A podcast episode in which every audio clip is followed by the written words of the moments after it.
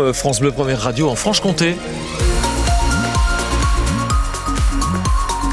Il est midi, on va commencer euh, ces infos par la météo avec un soleil généralement voilé par les nuages, mais du soleil quand même, et ce sera bon à prendre, notamment en altitude où les températures seront relativement douces, hein, phénomène de température inversée, 12 à 13 degrés en montagne, sur les plateaux c'est plutôt du 9, 10 degrés, et puis 7 à 10 également en Haute-Saône.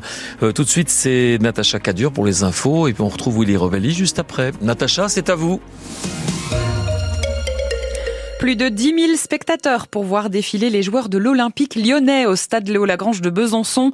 C'est là que le club de Pontarlier reçoit les Lyonnais pour les 32e de finale de la Coupe de France de football le 7 janvier prochain.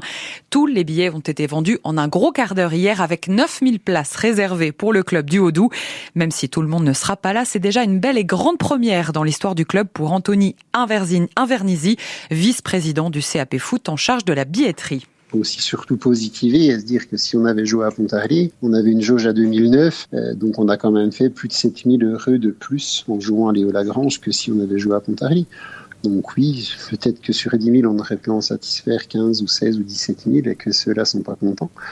Euh, les messages d'insultes fusent malheureusement sur les réseaux sociaux puisque ça a été rempli en 20 minutes. Mais on regrettera surtout jamais la stratégie qu'on a mis en place de prioriser les gens du club, l'entourage proche et les gens du haut puisque les remplir Léo Lagrange, c'est une chose, mais on voulait surtout remplir Léo Lagrange avec des supporters du CAP et non pas des spectateurs qui ne sont jamais venus voir un match de Pontarier. Donc nous, on ne regrettera jamais ce qui a été fait. C'est top, on aura un stade qui sera tout bleu le stade rouge de Léo Lagrange va devenir tout bleu le temps d'une après-midi et c'est top. Pontarlier-Lyon, ce sera le dimanche 7 janvier à 14h30. Une conductrice, une conductrice décédée dans, une conductrice décédée dans le Jura après une collision frontale en voiture il y a deux jours. L'accident s'est produit le jour de Noël sur la départementale qui relie Champagné à Pem en Haute-Saône. La victime était âgée de 66 ans. Garde à vue prolongée à Meaux en Seine-et-Marne pour le père de famille qui est soupçonné d'avoir tué sa femme et leurs quatre enfants lundi soir. Son état de santé ne permet pas de l'entendre alors que cet homme de 33 ans est suivi pour des troubles psychiatriques. Une information judiciaire sera ouverte pour homicide volontaire sur mineur de 15 ans et homicide volontaire par conjoint. Pas de trêve de Noël pour l'inflation cette année à l'heure où tout le monde fait ses courses. Certains font leur compte. Et chez nous, le secteur de l'aide à domicile a particulièrement souffert alors qu'il peine déjà à recruter. Plus 14% de hausse des charges cette année selon le principal syndicat du secteur. Marek Keta, vous avez suivi l'association Amael à Belfort pour voir comment ils s'en sortent. Claudine Géant est aide à domicile depuis 30 ans. Elle passe chez les personnes pour la toilette, le déjeuner ou des soins dans tout le Grand Belfort. On change beaucoup de domicile. C'est épuisant, c'est pénible. Mais moi, je sais que j'adore ça. Un métier passion de plus en plus cher entre le prix du carburant et les déplacements plus longs. Moi, ça m'est arrivé euh, deux ou trois fois de faire un covoiturage avec une amie, qu'on était à peu près sur le même secteur. On est amené à aller plus loin, 4 ou 5 kilomètres de plus que ce qu'on fait d'habitude, des fois 10 sur l'aller-retour. Mais bon, on est obligé parce qu'autrement, on laisse les personnes dans le besoin. On a pu majorer la revalorisation des indemnités kilométriques. Donc, euh, Gladys Loncher travaille au pôle financier d'Amael. Aujourd'hui, on peut indemniser les salariés à hauteur de 0,636 centimes du kilomètre. Je pense que c'est une indemnité qui est, euh, alors je dirais pas à la hauteur hein, forcément de l'inflation, mais en tout cas, on a majoré les salaires en fonction des salariés, je vous dirais entre 5 euh, et puis 10 voire 15 hein. Des investissements qui ne suffisent pas à régler le problème de recrutement.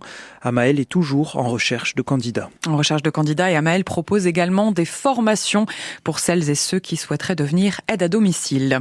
C'est peut-être l'heure d'une petite balade pour vos amis à quatre pattes. C'est pourquoi ne pas en profiter pour leur faire faire un peu d'exercice. À Belfort, un deuxième canipark a été installé à l'étang des Forges près de la base nautique. Il fait partie des projets lauréats du budget participatif de la ville. Bienvenue pour tous les propriétaires de chiens. Christiane Einhorn est conseillère municipale déléguée au bien-être animal. L'intérêt, c'est que là, les chiens peuvent être lâchés, euh, ils peuvent s'amuser en toute sécurité, hein, puisque tout est évidemment euh, fermé. Euh, il y a un sas d'entrée, hein, sachant que quand on entre, un, chien qui est à l'intérieur ne peut pas sortir puisqu'il y a une, une double porte. voilà, mais c'est essentiellement pour. et je peux vous dire que sur le sur le premier canipark, notamment le week-end, il y a des gens des départements voisins qui viennent avec leur toutou. Ils me disent ben oui, on n'a pas ces installations là chez nous. Alors on va pas venir tous les jours, mais on apprécie quand même le fait que nos, nos chiens puissent profiter des, des agrès et puis aussi se dépenser en toute sécurité. Et celui-là, donc, vers l'étang des Fourches, c'est quand même un beau site de la ville de Belfort. Un parc qui accueille aussi des animations avec des comportementalistes pour aider les maîtres à éduquer leurs chiens. Tout de suite, la météo.